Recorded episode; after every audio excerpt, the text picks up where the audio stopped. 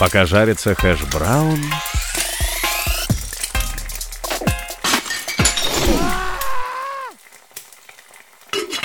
Пока жарится хэш-браун... И всем привет, дорогие друзья! С вами подкаст Ив Крипто и ведущий подкаста Евген. Сегодня мы с вами обсудим такую тему, как общие ожидания, то есть какие общие ожидания на данный момент у нас есть в крипте. Сегодня мы поговорим в основном о том, что же такое индекс страха и жадности, который сейчас находится на уровне 51, и это, между прочим, максимум с апреля 2022 года. Стоит ли верить этому индексу? И вот тут многие почему-то принимают эту статистику за чистую монету монету, где, мол, о, максимальной жадности на рынке нет, а значит время закупаться криптой. Так как типа еще не все зашли в рынок, и вот когда зайдут, то индекс страха и жадности вырастет до абсолютной жадности, а значит по закону Баффета покупай, когда на рынке льется кровь, и продавай, когда все вокруг охрененно жадны. Но что реально считает индекс страха и жадности, никто не знает или мало кто знает. Можно ли на него ориентироваться и какую вообще информацию он дает? Дает. И давайте по порядку. Вот из чего состоит индекс страха и жадности. Я сразу буду говорить о компонентах и, естественно, о его минусах. Волатильность составляет 25% веса индекса. Тут индекс измеряет примерно среднее изменение цены за определенный промежуток времени. Логично предположить, что когда волатильность возрастает на рынке, особенно на растущем, э, то есть мы видим резкие взлеты какие-то, то логично ожидать, что люди лезут в последний вагон и разгоняют цену. Но это измерение не защищено от манипуляций на рынке, что может давать естественно ложный сигнал о том, где сейчас находится тот самый страх и жадность и сама волатильность в реале. Импульс, объем рынка — это следующий компонент, который весит 25% веса индекса. И тут логично,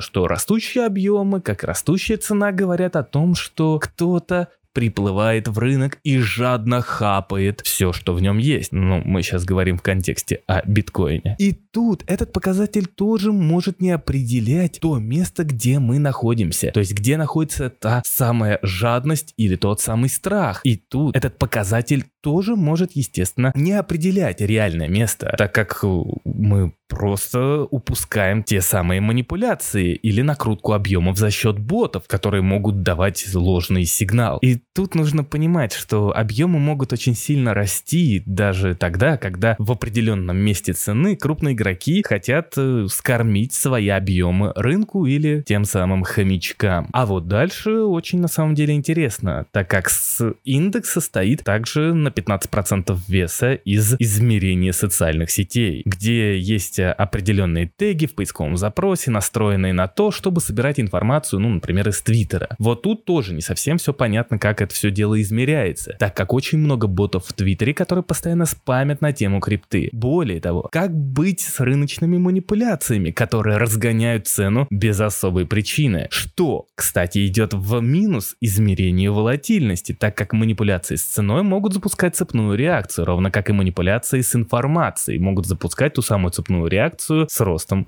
волатильности. Опросы — это еще один компонент, но, правда, он не работает. Поэтому мы переходим сразу к доминированию, так как доминирование — это 10% веса индекса страха и жадности. И вот тут я считаю, что этот показатель должен иметь самый большой вес в этом индексе, да и вообще в стратегии на крипторынке. Смотрите, дорогие друзья, когда растет доминирование биткоина, то с большей вероятностью это означает, что люди внутри криптоотрасли находятся и лезут в самую главную криптовалюту, ну, если не считать выхода в стейблы. Особенно это очень прослеживается на медвежьем рынке. Исторически сложилось так, что в момент негативной тенденции на рынках доминирование возрастает более 50%. Да, крипта еще очень молода, чтобы делать однозначный выводы на каких-то исторических данных, но исходя из того, что мы имеем, то чаще всего доминирование растет на медвежьем рынке. И логика здесь такая, когда внутри отрасли, именно внутри отрасли, криптоотрасли, я сейчас не говорю про внешние факторы, которые влияют на жадность, которые влияют на страх и так далее и тому подобное, когда внутри отрасли падает аппетит к риску, то люди не лезут активно в альткоины, так как их просто боятся, так как они могут более жестко исчерпать наши с вами бабки и опустить в ноль наш портфель. И в большинстве случаев на медвежьем рынке люди аккумулируют именно биткоин, так как он дает нам уверенность, что точно не соскамится. Просто откройте на CoinMarketCap график доминирования биткоина и убедитесь сами в циклах роста доминирования на фоне медвежьего рынка. А когда на рынке преобладает жадность, инвесторы хотят иксы, где альты могут как раз таки дать намного больше иксов, чем биткоин, который уже имеет огромнейшую капитализацию.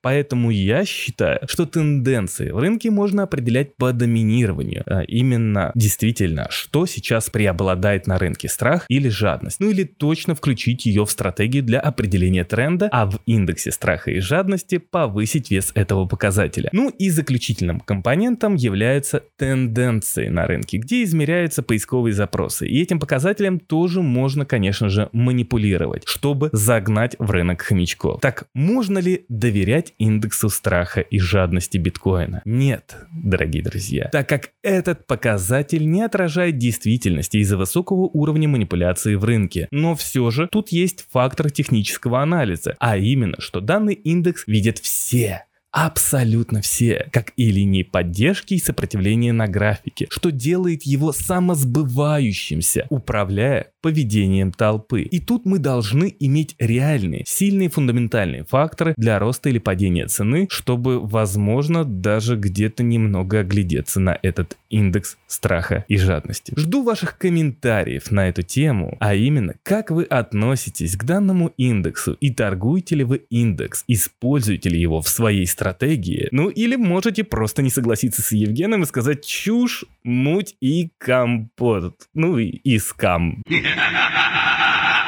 Все, дорогие друзья, с вами был канал и в крипто. Мы поговорили с вами об индексе страха и жадности. И если вам понравился подкаст, не забывайте накидать каких-то реакций, э, торгуйте мудро, как это делает джедай рынка. А с вами был Евген и до новых встреч.